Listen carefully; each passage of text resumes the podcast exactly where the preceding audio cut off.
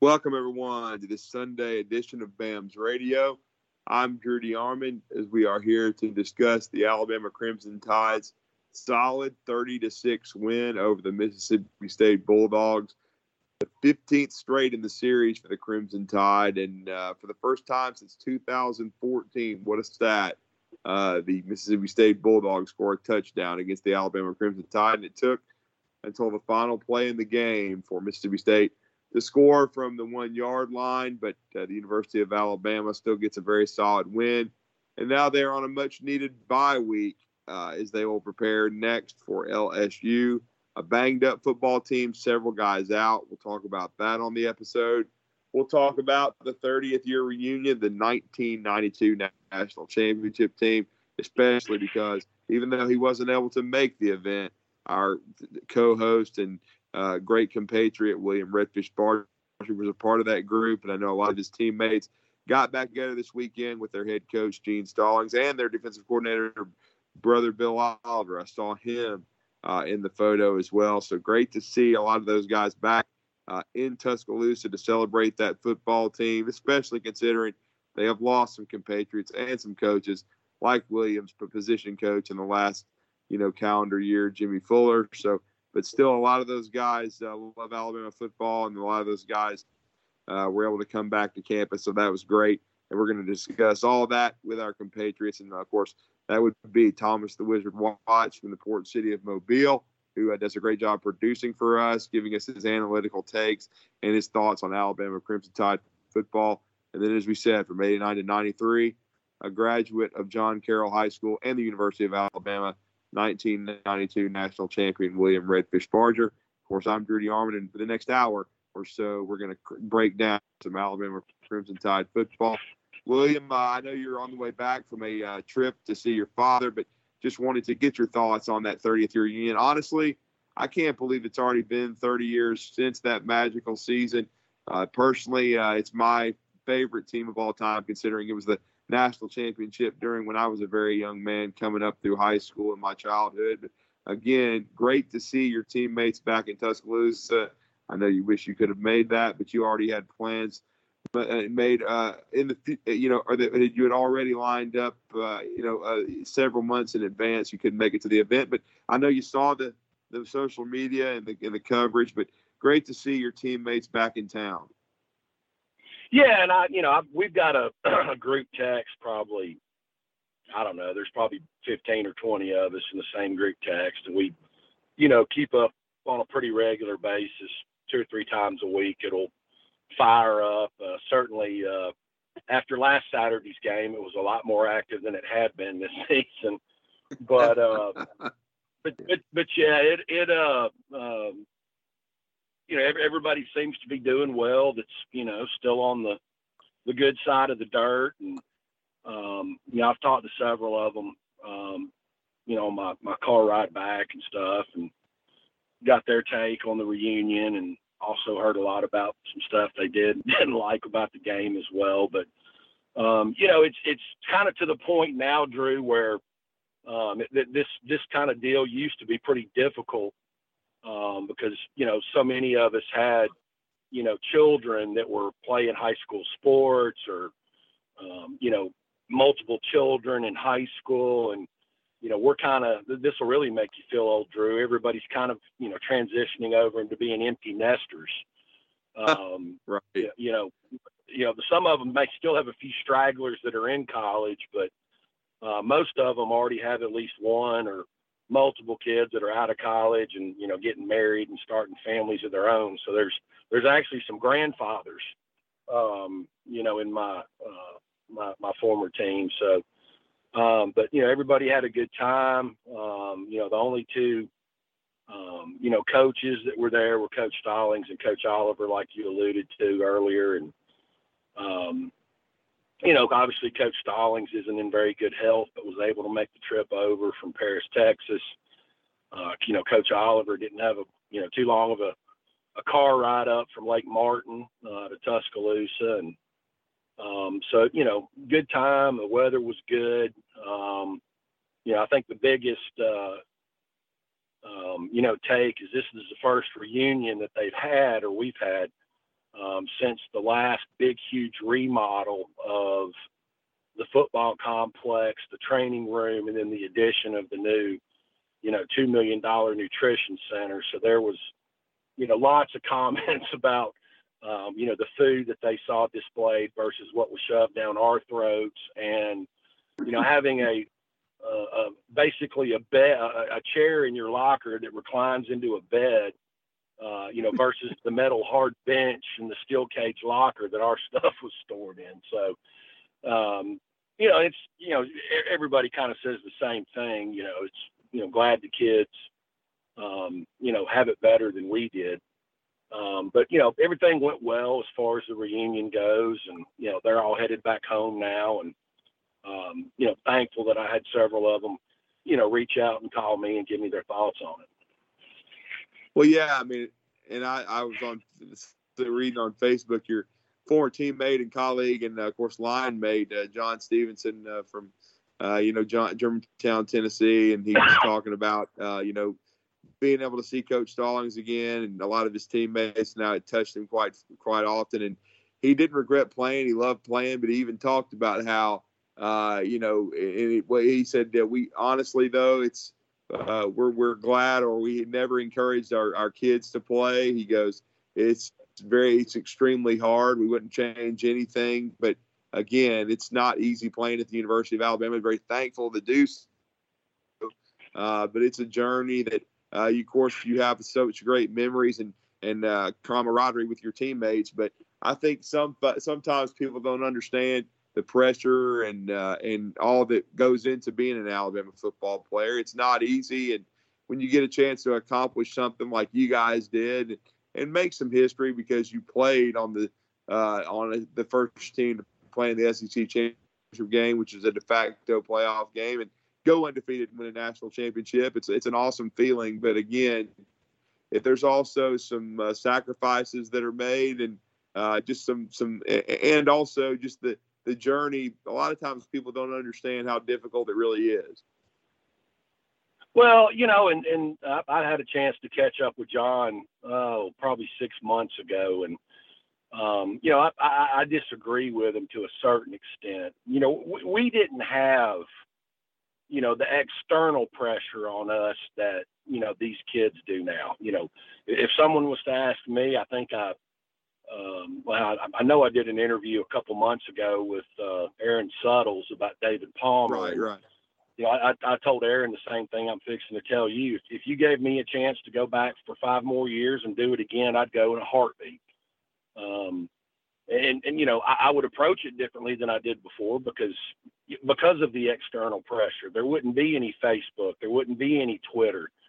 Um, there, there's an easy way to you know get rid of that external pressure. But you know our our you know external pressure is or was i should say um, you know if you went and picked up the birmingham news and the tuscaloosa news on a sunday um, you know there might your, your name might be mentioned in a negative or a positive way. Um, or if you listen to the paul finebaum show during the week which none of us really had any time to but i know people that did uh, but th- that was the extent of it was, you know, print media and, and talk radio. Um, so, you know, it's a different game.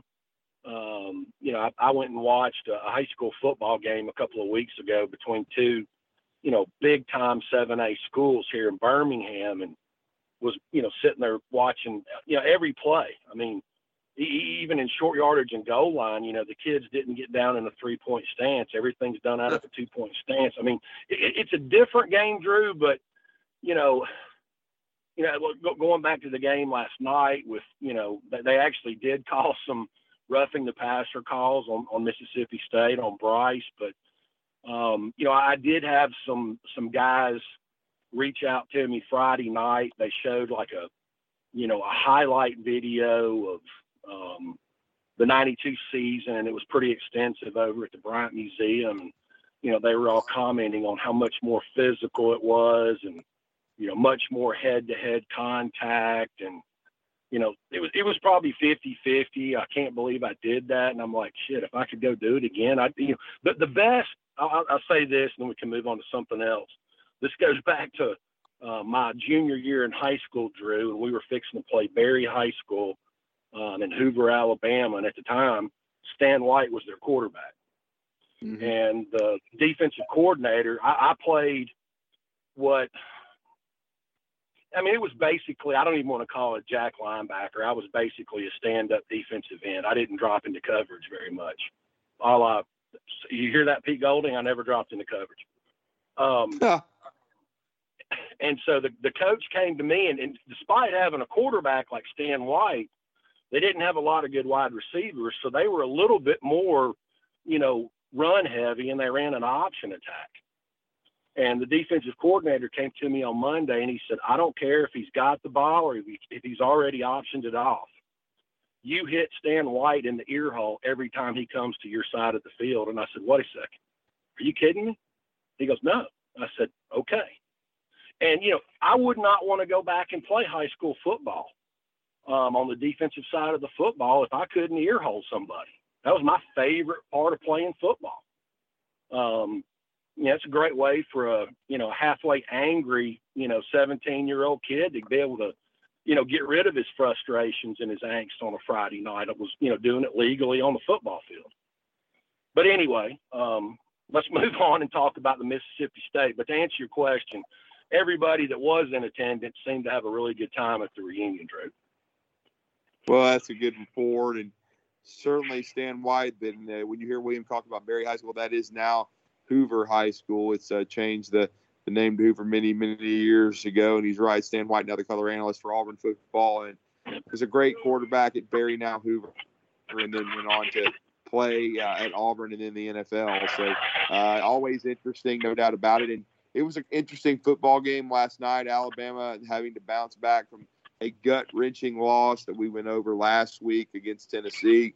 Uh, they were able to do so uh, in workmanlike fashion. Now, we didn't realize how banged up truly this Alabama team was until warm ups before the game, and we realized Jaheim Oatis, freshman All American, defensive lineman, not dressed. DJ Dale having a very good senior year from Clay Chalkville, uh, you know, a defensive tackle slash nose. He was not dressed. They both are hopefully going to be back for LSU. Nick Saban saying one, if not both, would hopefully be back. They were day to day. Terrion Arnold did not play. Eli Ricks got the start in his spot. We'll talk about that. Eli was probably uh, the MVP in the game, playing very well. And of course, that's garnered quite a reaction on social media, uh, certainly. And then we knew Seth McLaughlin had a lower leg injury. He didn't play. We saw Darian Dalcourt uh, back in the pivot uh, for the University of Alabama. Uh, and so uh, it was just a banged up football team that a lot of guys took the week off and are going to try to go into the bye and certainly get healthy. Justin Eboigbe be still out with that neck injury as well. So Alabama really only had about four defensive linemen healthy, and one of them was Damon Payne. And I would have to, he was the newcomer, uh, you know, uh, of the game award winner along with Ricks. Damon Payne uh, with his first, uh, you know, extensive action in an Alabama uniform, and I thought he played well. So give him some credit there. And uh, they nearly shut down and completely shut out the, uh, for whatever reason, Alabama seems to have the voodoo on Will Rogers and the Mississippi State offense uh, as Alabama kept everything in front of them uh, and was able to dominate the line of scrimmage for the most part. They actually got outgained. It was a weird game, 293 uh, to 290 because that last drive by Mississippi State. But certainly the bottom line is Alabama was able to put some points on the board. And Bryce Young, it was a workmanlike performance. He didn't practice all week, but he went out 21 of 35, 249 yards, two TDs. Not much of a running game, just a little over one yard to carry. Only a 19 yard burst from Jahmyr Gibbs was the highlight for a touchdown. Gibbs was a little banged up too. He played, but he's probably going to enjoy that bye week, no question about it. But William, to circle back, I guess the real story was Eli Ricks, uh, who gets the start at corner and shows that All American potential as he only, uh, you know, he has five pass breakups, uh, you know, and uh, I know they they targeted him throughout the game, uh, but he uh, he had a, some sort of ridiculous stat line from Pro Football Focus where you know he he basically Uh, gave up next to nothing uh, as they as they kind of coined it. It would have been like throwing the ball into the ground. So Rick showed off his length, his athleticism, and his talent, uh, and hopefully he's going to be a huge factor going forward. But I will say this before you comment. I know a lot of people are wondering why he hasn't started all year. Well, first of all, he wasn't healthy. And second of all, he had to get comfortable and learn the scheme, and he's at a different place. And Terrion Arnold has played well. I don't think it's a black mark against Terrion Arnold.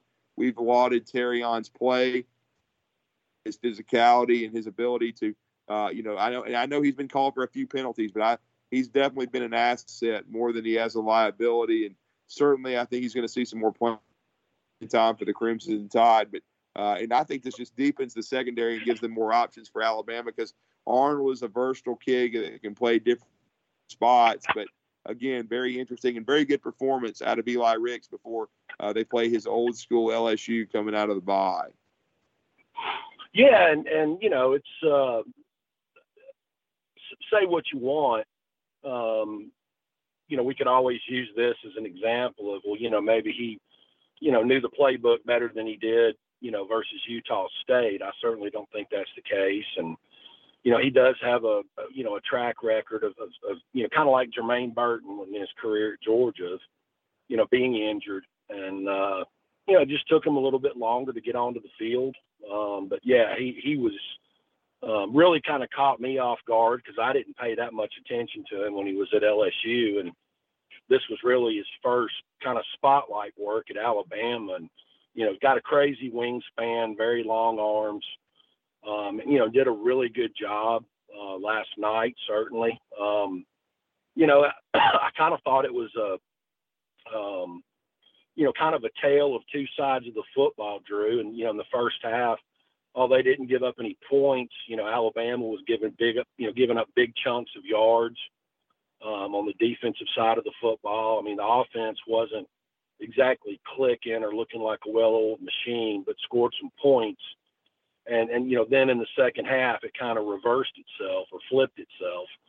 Um, you know, the defense kind of really, you know, put things together and, all of a sudden it looked like you know somebody had per- pulled the emergency brake on the, the offense.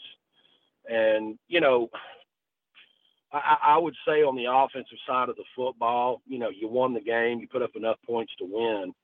Um, but there, that, that offense still is just not clicking um, you know was it because seth mclaughlin wasn't at center um, but you know to only pick up 26 yards and you know, I, they did a good job of pass protection, um, but you know, they gave up I think nine tackles for a loss to the Mississippi State defense. It just wasn't, you know, it just wasn't a very fundamentally sound performance. You know, uh, there's going to come a time. It may be, you know, a week from this Saturday in Baton Rouge where, you know, Bryce Young's not going to be able to, you know, play point guard for him back there in the pocket and you know they're going to get that kid hurt.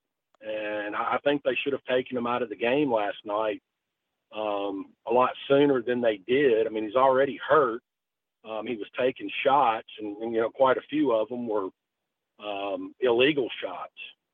So, you know, the, the offense really needs to kind of work. Um, I think on the off week of, of just getting in sync. I mean, the receivers seem to have a hard time um, of getting open, or you wouldn't see Bryce back. You know, it's great that the receivers and Bryce are on the same page when everything falls apart with the called play, and you know they can improv and, and get somebody open.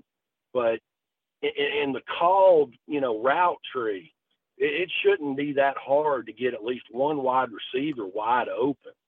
I don't know if that's Bill O'Brien. I don't know if they need better wide receivers um, what the problem is. We did get to see the Bigfoot sighting last night, Drew. We did get to see Tyler Harrell. Um, You know, had one target, made one catch. So you know, maybe he can become a better a, a better part of this, uh, a bigger part, I should say, of the wide receiver rotation against LSU. But um, you know, it, it was. Uh, you know, I think Thomas, you know, put it best. Um, they got the win, move on, get some rest, and um, you know, try and work some of these kinks out in the uh, the off week. But um, there, there's some issues on this football team that I really think need to be solved or improved upon before they make this November run. Um, if if they want to you know end up in Atlanta in December. Yeah, no doubt. Uh, I do think it allowed them to create some quality depth against a good opponent, though. Uh, an SEC opponent, when we talk about the Damon Paynes and uh, and how he played and uh, getting in there, and Jamil Burroughs, I thought they did a good job. Uh, they contained the run, and uh, you know, and we saw. and then let's also, I, I I should have mentioned these two guys, even though technically not Deontae Lawson and Kendrick Blackshire were not in uniform either. They were not. They did not uh, play at middle linebacker. So Henry To'oTo'o and Jalen Moody saw the majority of that time. To'oTo'o with a game high 13 tackles. Uh, thought he played well. Uh, did a nice job for Alabama. And so, uh, but again, yeah, you know, you're right, William. They definitely need to continue to work on some fundamental things, especially offensively. Sometimes I do think with Bill O'Brien, it's too much of an NFL type game plan and not uh, the short intermediate passing game. They they went up tempo some last night, but they didn't stay with the short quick passes, especially considering Bryce has got some issues uh, with uh, you know his shoulder and arm. But again, uh, and Mississippi State was dropping eight. They were trying to take some of that away, uh, and so you needed to have run the football a little bit better. But I wanted to bring in Thomas Watts. Uh, Thomas, welcome back to the show. We appreciate what you're doing and uh, I, know you wanted to talk about Eli Ricks a little bit and talk about this defense. Uh, just uh, give your thoughts on this performance against Mississippi State. Well, I think Eli Ricks has certainly opened some eyes with how well he played. I don't necessarily know if he's going to magically turn into, you know, CB1 or CB2. It's a wonderful problem to have where potentially the whole situation, Alabama might have two lockdown corners on the outside. If Ricks is what Ricks was last night against the Mississippi State Bulldogs, what does that mean? That means that you can push more safety stuff into the middle if you need to. That gives you some flexibility in terms of how you choose to defend a Tennessee or an Ohio State should Alabama get that far into the season. But I think that's it's a good thing. That doesn't necessarily mean that the book is completely shut on Terrion Arnold. I don't think that's fair either. Uh, the thing that really caught my eye was the change that Alabama made. Where and I would be interested to know if this is because of Deontae Lawson's injury, or just because Alabama needed to add add some flexibility within their whole set of uh, personnel groupings. Dallas Turner played a lot of will linebacker last night. And that was why you saw him in coverage, but it also let Pete Golding send another guy and flex out that personnel package. I don't know if that's going to continue happening. I'm not sure it needs to continue happening because I'm kind of I hate when Dallas Turner can't rush the passer, but at the same time he's not a terrible will linebacker. So, you know, I can't lose I can't completely lose my mind about stuff like that. Overall though, I think the defense needed to bounce back. They did bounce back. I don't think that every defensive ill is cured. I, you know, don't get me wrong. I thought LSU was uber talented, but they had enough bad apples where that team was never going to really gel. LSU is going to be a problem in a couple of Saturdays. That is a good football team they are going in the right direction. I mean, they beat the crap out of Ole Miss yesterday. That was an ugly football game. And you know, some people say, "Oh, Ole Miss was overrated," yada yada yada, blah blah blah. Fine, whatever. But to go on that big a scoring run after being down 17-3 is impressive in any sense of the word. I mean, Alabama did something similar to Texas A&M against Johnny Manziel, and Alabama fans beat their chest over that for the next two and a half years, essentially. So, you know, Alabama's going to need it, going to need this defense to be humming along. I will say, I want to echo comments that both of you have made, though. Alabama's a tired football team. I don't think, I personally do not think that I understood how difficult the first part of the season was going to be. Because think about it Texas was a brutally hard game. It was surrounded by cupcakes. But then realized that what might have needed to be an on ramp into a difficult part of the season, you know, Arkansas went sideways because of Bryce Young's injury. Texas A&M went sideways because of Jalen Milroe starting due to Bryce Young's injury, and you know there was Alabama had to hang on in that game. Then Tennessee comes back, and Tennessee's a good football team. Uh, I've rewatched that game multiple times, and man, if Alabama does like two things a little bit better, the the result's different. But you know that's the nature of the beast. That's the nature of football. But overall, you look at how this team is, and then of course yesterday, I think Alabama should have won by more. But you could just start seeing as injuries started to accrue. We heard you, you talked about it already, Drew, and some of the some of the you know some of the lack of crispness. Let's put it that way. It has told. Now does that mean that a fresh, a refreshed Alabama is going to come in and just bomb LSU? Frankly, I doubt it. But I do think we will see a different version of this team because this team has been ground down by at least an October that is as brutal as you will find this season in college football, Drew. Yeah, they've got the. Uh, I, I said going into the season that I thought this two game stretch LSU and Ole Miss would define the season for Alabama. I expected them to be undefeated at this time, but even though they lost to Tennessee and should have won that football game, they, everything's still in front of the tide uh, as they have you know all their goals right there. So this you know net, this two game stretch is going to define the season, and I do think it comes at a good time though for Alabama to recharge and get better. Uh, they need Seth McLaughlin back. I'm firmly on that bandwagon now. I just really think, uh, you know, that he, for whatever reason, the chemistry is better, uh, the running game is better, uh, the overall offensive performance is better with him in the pivot.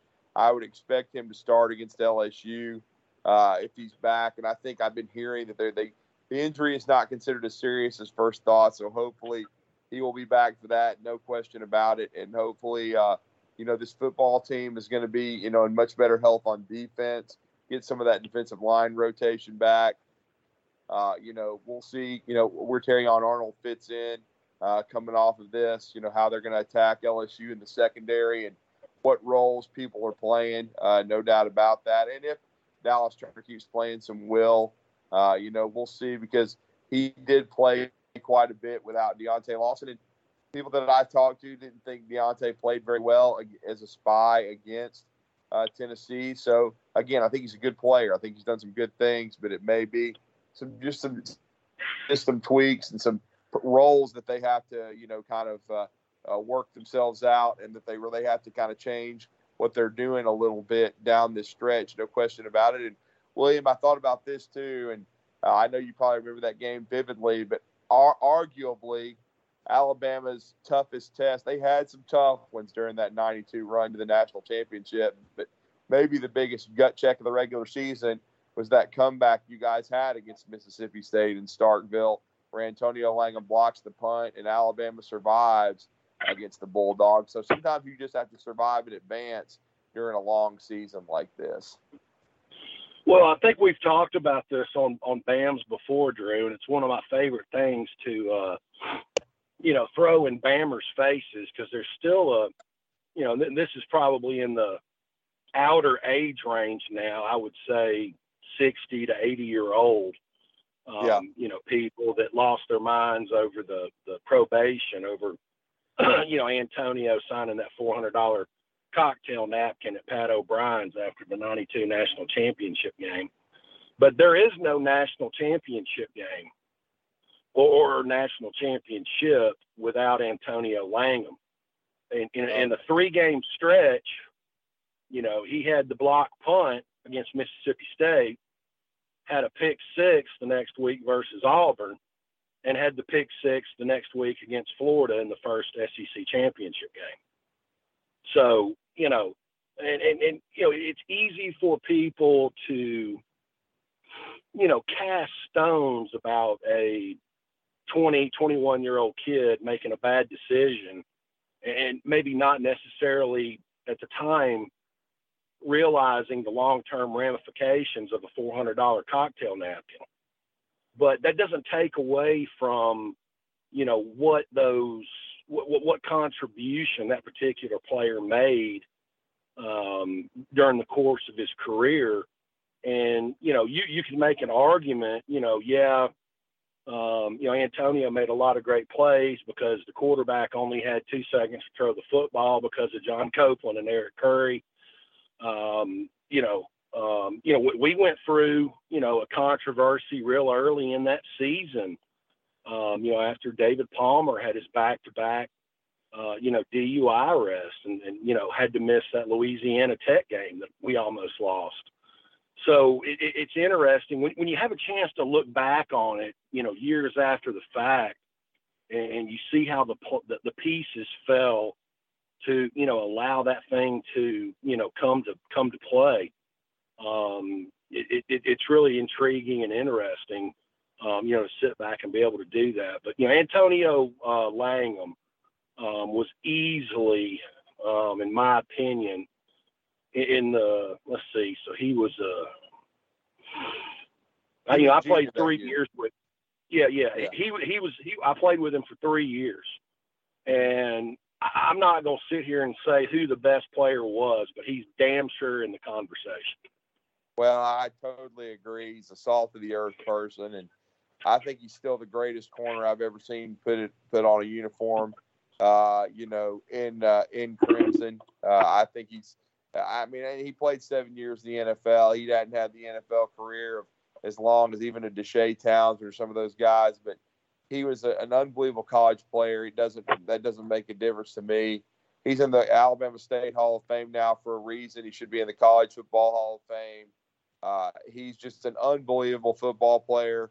Uh, again, the best I've seen. I I was in a group message where a couple of people made some comments about him, and all I'll say about it is is that those two guys are in the younger generation, William. They're more millennials. They don't they didn't they were embryos or one or two years old when Antonio was playing. They don't know the history of Alabama football very well. Uh, you know, and so they and I and, I just tried to educate them and be like, look, man, you guys, what what are you talking about? This guy didn't do anything to hurt Alabama. He had nothing to do with Phillip Fulmer. He had nothing to do with the NCAA. He reported uh, what he did to Coach Gene Stallings, and he was a and he was and he's a great individual. He's never been in one one iota of legal trouble. He's always done. He, and he's coached. And one of the things that I think, I, the reason I think the secondary you played with, William, is the greatest in Alabama history. No disrespect to Nick Saban's groups, is I thought about this the other day. You had George Teague and Antonio Langham, who were the corners. Chris Donnelly and uh, Sam Shade were the safeties. The nickel was Tommy Johnson. The dime was Willie Gaston. Five of those six people coached extensively on the high school or college level.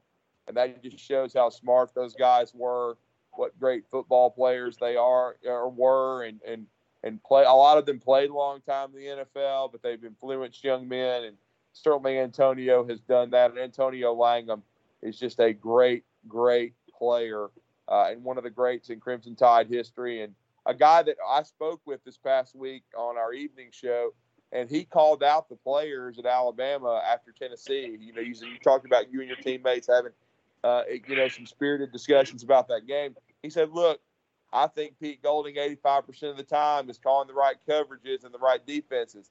A lot of these folks haven't been in the meeting rooms. They haven't been on the practice field. He goes, it's NIL. These guys are getting paid now really good money. He goes, and they've got to be responsible. He's like, you got 11 guys got to do your job. And if one or two of them are not doing their job, he goes, that's what happens. And he goes, uh, you, you know, and it can, it can mess the entire defense up. So they have got to do their job and do it better. And he just felt like they weren't lining up right. They didn't take care of business. And hopefully they took some steps forward uh, in that deal this weekend. But again, there's no one that knows Alabama football better than Antonio. No better representative of the university. No one that loves it bet more. And uh, I trust his opinion so much. And again, I'm glad you. Well, let me ask you that because no, no, I'm, I'm, I'm gonna do you. I'm gonna, I'm gonna do you one better, Drew. You said there were five out of the six players in that secondary that yeah. have coached high school and college football. Who's the one guy that hadn't? Uh, I would. I, I don't. I don't ever remember Willie Gaston coaching a, a high school ball. Now I may be wrong on that, but I, I know specifically the other guys have, and and, and, and even Tommy Johnson coached some arena ball, but I don't think that Willie ever coached. And, and if I if he did, let me apologize for that, and you can correct me. No, no, no. Hell, you, you you you've already put me in my place because I was going to make a point. Um, I didn't know that Antonio had. Oh, he and, did for a long time. He was with Andrew Zow at several places. Okay, but I guarantee you, he was an unpaid assistant. And the hey, reason Antonio, I, I, I, will, I will, I will tell you that. I asked Al about that on my show one time. They paid him in hamburgers. The reason he was getting his paycheck in hamburgers is because Antonio did such a, and this is after not making hell peanuts compared to what people in his position in the NFL make today. Antonio did such a great job of managing his money in you know what what most people would say was an average not not not on not on his play on the field but the length of the the, the career um, he, he's never had to go get a real job because he manages money so well and even for those people that have made you know bashed him in the past um, for his you know participation in the the probation if you ever catch him driving that old ass Tahoe that he drives that's been paid for, uh, he's got a box of pictures in the back of it with a stack of Sharpies. And if you ever see him and you want to get his autograph, he'll be put a smile on his face for you to ask him, and he'll be more than happy to sign that picture and give it to you. Oh, there's no doubt. I mean, he was with Andrew, I believe, at Montevallo, at Bessemer City. Uh, they've been and at and at Calera. He's been at several places. I, matter of fact, I tried to hook him up with Wade Waldrop at Hoover. Wade Waldrop just finishing his first year at Hoover High. They beat Thompson the other day to win the area nine to nothing. I know he'd like to get back in it in the Birmingham area, and I hope he does because he does it for the right reasons. I know he's helped Joey Jones at Mountain Brook uh, before Joey uh, started his journey on the college level. So he's been around the uh, you know high school football a long time, and uh, he's just he does a great job and is a salt of the earth person, no doubt about it. But uh, you know, William, I, to, to, go back to the going into the bye and uh, what Alabama needs to do. First, we know getting healthy is the is the most important thing, but self scouting is going to be important as well. Certainly, uh, they've got to decide what they're going to do. Uh, uh, you know, offensively, and and and it, I don't think it's uh, you know uh, just uh, too much to say that I, I, I still don't know that we know the true identity of this offense besides the fact that Bryce Young is the most important piece. Well, you know, you heard Coach Saban, you know, last Monday in his press conference say that, you know, they were going to take a hard look at personnel decisions and, you know, starting positions are, you know, not something that are, you know, grandfather claused in. It's something that's earned on a week to week basis. Um, you know, what I'd like to see is I'd like to see when they, um, offensively, when they line up against LSU a week from Saturday, I'd like to see Seth McLaughlin back at center. And I'd like to see Tyler Booker starting at one of the offensive guard spots. Right. Um, you know, they're kind of in a catch 22 position um, with, with Cameron Latu, in my opinion. I think he does bring some really unique things to the table um, because of his height and his length um, as a receiver, uh, but he is a liability as a blocker. Um, as long as they want to keep running those bubble screens to the wide receivers, he's yet to make one of those blocks. But I don't know if they've got anybody else on the roster that can do it. Um, you know, I want to see more of JoJo Earle. Um, you know, I want to see more of, you know, more targets to these young wide receivers. Um, you know, it's, you know, something we haven't even touched on, even if y'all don't want to, because uh, I think it's going to be a, a, you know, pretty nasty little deal this week in the national media with, you know, Coach Saban's decision to keep Jermaine uh, Burton's punishment in house. Um, you know, I, I want to see more targets to, you know, Amari Niblack. I want to see some, you know, creativity, um, you know, within the offense. I mean, you know, Drew, say what you want, but the University of Kentucky one week ago rushed for 240 yards against that Mississippi State defense. Mm-hmm. And, you know, I, I, I personally think Will Levis is a little bit overrated as a quarterback prospect, but he's certainly in the same classroom discussion with you know a lot of these national experts.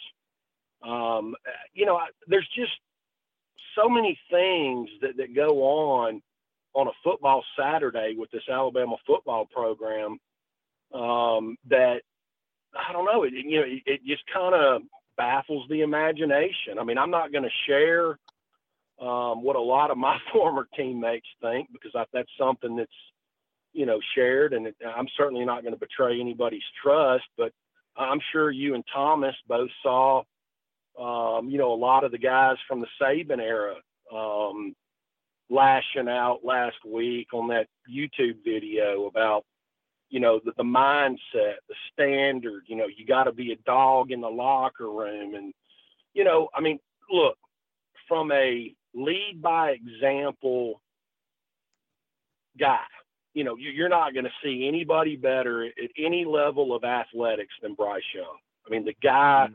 Leads by example. He, he tries to lift people up, but he kind of does it in a nice, guy fashion. And, and even at the level of college football today, with all the rules, and you, know, you can't lead with the crown of the helmet, you can't crack back, you know, you can't earhole anybody. You, you still are going to have to develop and let somebody's personality in that locker room. You know, Le'Ron, Le'Ron McClain was not a nice person off the football field.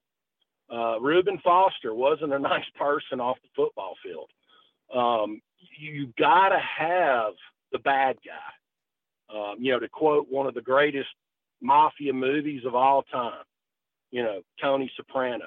I mean, uh, excuse me, uh, uh, Tony Montana. You know, say goodnight to the bad guy. You know, you, you got to have a couple of bad guys in that locker room. I don't know who they are on this football team. I know who the nice guy is that provides great leadership by example on offense in Bryce Young. But on the rest of that side of the football, I don't know who that guy is. On the defensive side of the football, I, I could point out some examples of leading by example with the way that you play every Saturday. But I don't know who that guy is over there that jerks a knot in somebody's ass when they don't keep that standard up. I will tell you this a guy that was maligned and uh, uh, you know after the Tennessee game, and I was one of the people that maligned him. Um, I like what I saw on the last play of the football game last night in the end zone. Uh, the way that DeMarcco Hellams was dressing down uh, the, the, the DB Robinson, uh, or whatever his name is, in the end zone for not covering the person he was supposed to cover. That's what you need. Yeah, I know. We talked to DeMarcco Hellams in the locker room. He talked he called he, he talked about that. He's like, you know, you got to play to the standard. We don't want to ever give up any points. You know, we wanted to get the shutout, and they weren't able to get it, and so uh, no question about it. I mean, uh, you know, I thought uh, that, that, some guys took some steps forward. Hopefully, sometimes adversity can bring a team closer together. Uh, I, would like to see this Alabama team, uh, you know, start playing with a little bit of a nastier disposition. Hopefully, that's going to happen. We'll see. Maybe Eli Ricks being injected maybe a different role for a Dallas Turner and some you know personnel packages will help with that. Uh, we will see, and uh, I I think Will Anderson's been trying to lead and certainly trying to be a demonstrative guy. But again, like you said, William, we those guys have got to step up, and and Hellams is another senior, and Jordan Battle, guys that have been through the fire that I think need to lead this team. I've noticed that I think Henry To'oTo'o is considered a leader of the team as well. For whatever reason, he seems to draw a lot of criticism from the fan base. And I was I read a, a you know a post on a message board today where a guy wanted him benched. He had 13 tackles last night, and the guy was saying he was too slow and should be benched. And I just don't agree with that at all. I don't know what the guy's watching. I don't know what he's seeing. I know To'oTo'o is not perfect, but the dude made 13 tackles last night and made plays. And he made 115 last year, and you had idiots saying they wanted him to, you know, go pro and not come back. I just don't understand, you know, sometimes. And then they they And then, like I, a guy messaged me before the game, wanted to know why Jaylen Moody had been out, and I said he had a bruised kidney.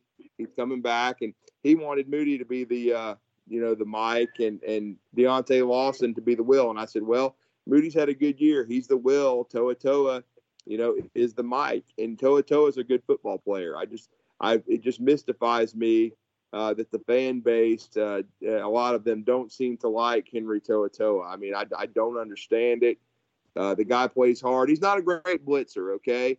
We understand that, but he does his job more, more often than not. He he's not the problem, okay? I mean, they've got to they've got to have guys that uh, do their jobs and do it more consistently. And Alabama's been without some guys, uh, you know. But again, I think also, uh, you know, the secondary is a veteran group. They need to, you know, not make mental errors. And but I will say the pass rush has got to get home too it's you know it's all three levels. Everybody has to be in sync. And you know, for whatever reason, Pete Golding's defenses always seem to have a game uh, where they play poorly, but they usually always respond and they get guys on the same page. And what I always say, and Thomas, I'll bring you back into the conversation, is this is Nick Saban's defense. He hires everybody uh, to do jobs. He depends on them to do it, and whenever there's a game plan put in, or you know, and, and whatever they're doing personnel wise, he's he stamps all of it. So again, going to be interesting to see how this team uh, responds and comes out of the bye week. True, Drew, and it is. We've talked about does the defense need to be simplified? Do you need to let players play fast, particularly as Alabama starts taking more transfers? But I mean, at this point, Alabama is pretty much stuck with what they've got. And, and I don't say that to be cruel. I, I say that to say that this, you know you're not going to magically fix this thing at this point. If Eli Ricks takes over, I mean you might get a slight upgrade, but it's not going to be enormous. And players just have to keep getting reps. They have to keep playing at a high level. The one thing that I didn't like as we got into the week was that the anxiety thing got brought up. I, I, I, that I don't get that. That is something that I cannot sympathize. I can't sympathize. I can't empathize. I'm just like I, I think that's not a good look. But uh, overall, that's because it, that's because it's complete bullshit, Thomas. But go ahead. Well, I, I appreciate that we are on the same wavelength there because that one was tough to st- tough to stomach, um, particularly in light of the fact that everybody wanted to pay these kids. Well, when you get paid, there are some performance riders on your deals, guys. That's just kind of the nature of it. But anyway, you know that's if if Golding's able to do what he's done in the past, and Tennessee was the game where everything falls apart and you know scream and hope and just complete rage. Fine, I, it, onward we go. But we'll see. There's a whole bunch of stuff that's going to have to be discussed. And what does this team look like when it gets a chance to sort of catch its breath? And, you know, talking about the offense on the other side, sorry, Drew, I'm going to bounce around a little bit. The problem with the identity is I think you have two superstars in Bryce Young and Jahmyr Gibbs. But Jahmyr Gibbs can't run without a hole, and Bryce Young can't throw the pa- throw a pass when Alabama leads the country in drops or is near the top in drops. If Alabama can just get a little bit better, they'll be fine. It's just we haven't ever seen that in the first part of the year. New pieces, parts. Alabama does what Alabama did, and they kind of struggle. They kind of drive you nuts. It's now, end of October, November, that traditionally Alabama's gotten better, particularly after the bye. But I, I just don't know one of the most disconcerting things as just an Alabama fan is what are we going to get? If, if you know, I will be glad to eat every piece of crow ever if we have the discussion in a cup in three weeks and Alabama has beaten both LSU and Ole Miss. But that's you know that's a really like I don't want to say confusing, but that's a really hard road to hoe for this football team. Well, I, no, I, I think what you're setting up, Thomas, and, and you know, to expand on what you're saying, eh, you know, from my perspective, is we have yet to see if if you look at the you know, few equally matched games that Alabama has played this year. Um, Texas, Arkansas, um, Texas A&M, Tennessee. I'm not even going to include last night because that wasn't an equal game. Um, you, you haven't seen them have a team win. You know, Tennessee. I mean, I, I thought the offense played about as well as they could play in that environment. The defense was a disaster. Special teams was a disaster. Texas A&M. I mean, that is a bad football team, Thomas. We can all agree on it now. And you know, I, I know you and Drew hate Jimbo Fisher with such a passion. Y'all been talking about it since the summer. Um, but th- that that's that's the thing that I think Thomas has most Alabama fans, you know, sitting on the edge of their seats. Is here we are after week eight, and we really haven't seen a complete performance out of this team yet. You know, we've seen, um, you know, the offense excel. You know, we've seen the defense do good against lesser competition. We were going back and forth um, about how Al- this Alabama team hasn't put together anything close to a complete game yet, and that's how disconcerting everything. That's for me personally, as an Alabama fan. That's very disconcerting because you know what are we going to get? Uh, you know, traditionally Alabama has gotten better. Like really, it's the month of November where Alabama's just I'm going to turn it on and we're going to blow them away. Happy days. I this team hasn't. I mean, of course, it's not November yet, but this team hasn't come close to even showing that sort of thing. They show a little. They show a good offense, or they show a good defense, or they show like a quarter of good play. I mean, I, I, think there's an argument to be made that for 20 minutes against Arkansas, this team was really putting all the pieces together, and then Bryce Young got hurt. But you know, that's that's that's really the problem that I see. Well, no, I mean, I, I feel like you were leading up to, and and you know, I, I've kind of got a little bit different take of how a Nick Saban Alabama football team um, performs after a bye week most of the time they're very sluggish and look dis, you know, oriented. Um, I, I, think, and I think that's what you were leading up to um, when they, you know, get back between the uh, the hash marks against LSU and Baton Rouge. I think that game is shaping up to be a buzz saw for this Alabama football team if they can't get the things that ail them corrected between now and then. Yeah, ahead, no doubt about it. No doubt. Uh, they've got to get. They've got to fix. Uh, get more consistent with the offense. Uh, they've got to get back to running the football. They have been averaging, uh, you know, leading the nation in yards per carry, but they always seem to have one game like this during the year where they can't run the ball. Uh, you know, they do need to shore up some things in the passing game. I'm still going to be interested to see if you mentioned Tyler Harrell earlier in the in the in the show. He did get in and make a catch are he and Aaron Anderson worked in? Uh, because I still think they need those guys. They need guys that can make big plays. Even in Amari Niblack, are they going to are they going to save some stuff for some of these teams down the stretch? No doubt about it. Uh, you know, and, and, then you know continue to use Jahmyr Gibbs in a uh, versatile way. And we and we still haven't seen a breakout game from Jason McClellan. I've just been surprised he hasn't been a bigger part of the offense, but all that's going to be interesting coming out. And I do agree with William. I think Seth McLaughlin needs to be back in the pivot, uh, no question about that. And so, uh, but the, I think it is going to be a dogfight. I would say it's going to be a, a, a, one or two score game in Baton Rouge. It's going to go down to the fourth quarter. Uh, certainly, I respect Brian Kelly and what he's accomplished in his career and what he's doing with this LSU team and the way he's turned it around from how bad they looked early in the season. It's once again, it's you know, it's it's like old times since Nick Saban has been at Alabama.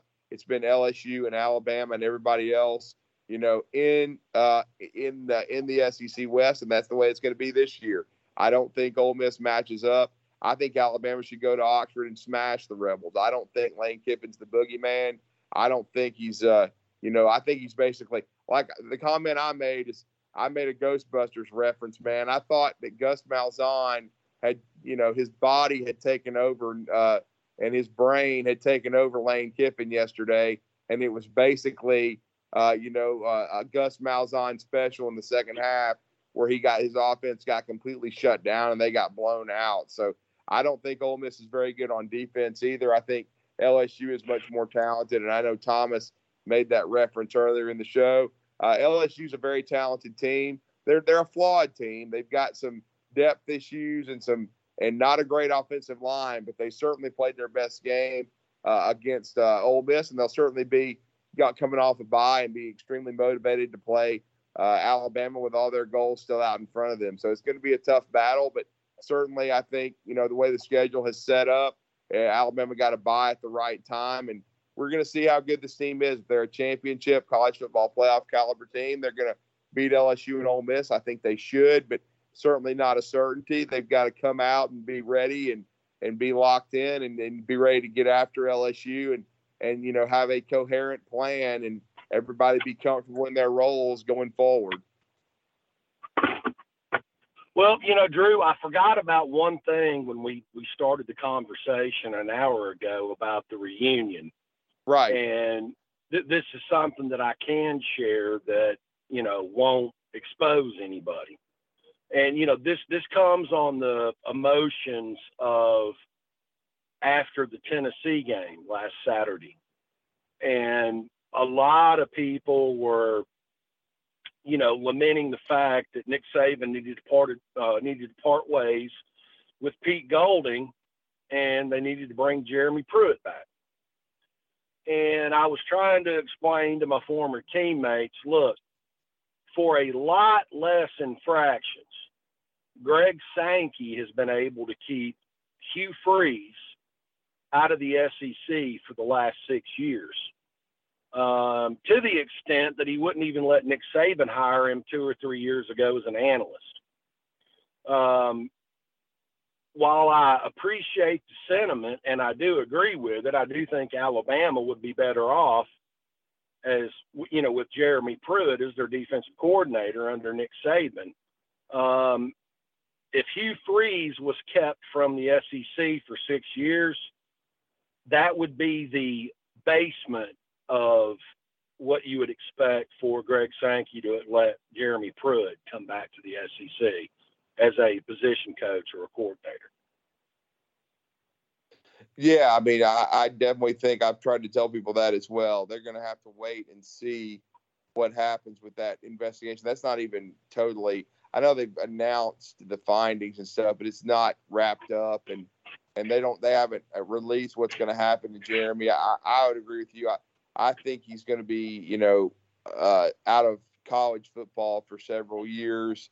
Uh, no doubt about it. That's just the gist I get. I don't think it's going to be wrapped up, uh, you know, as far as uh, he, w- when they finally do come down with the final verdict. I I think Jeremy will probably get some sort of show cause or sanctions, and I know he and his lawyer are going to fight it. And he's coaching with his father Dale back at Plainview High School this year. He moved back to Rainsville, but he's probably going to have to be, you know, coaching on the high school level for a while because I just don't think, uh, or try to go back to the NFL. But I, I don't see it as uh, him being able to just in within the next year or two come back. And again, I don't think Pete Golding is the entire issue.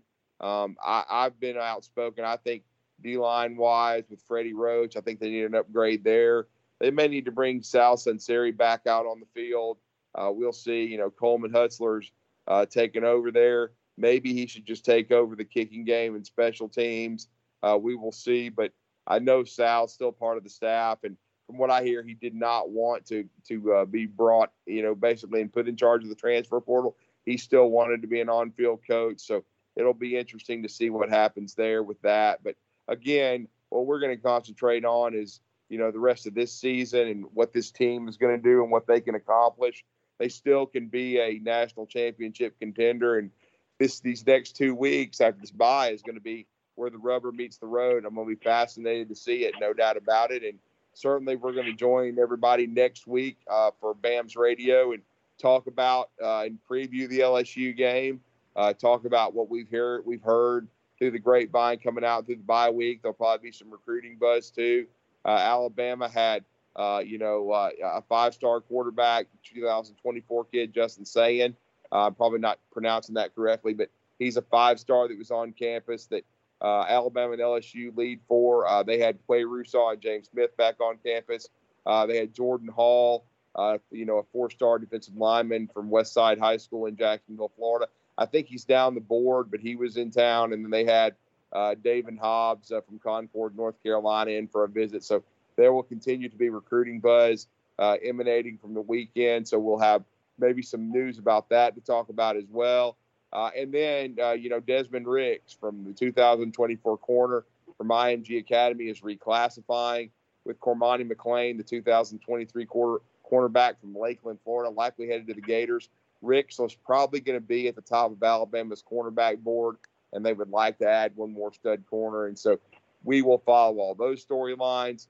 But again, we appreciate everybody for joining us and letting us rehash this Mississippi State game. But again, I, I, I uh, congratulate Alabama for winning 30 to six and bouncing back, showing a lot of internal toughness and fortitude. And it was great having Williams' teammates back on campus and seeing Coach Stallings and Coach Oliver. And it was great to discuss uh, a, a workmanlike win, not pretty, but a win nonetheless, the 15th straight over the Mississippi State Bulldogs. But we'll definitely be coming to you next Sunday, giving us our thoughts on Alabama football, previewing the trip to Red Stick for to LSU for Alabama. But for everybody, we appreciate you continuing to support BAMS Radio.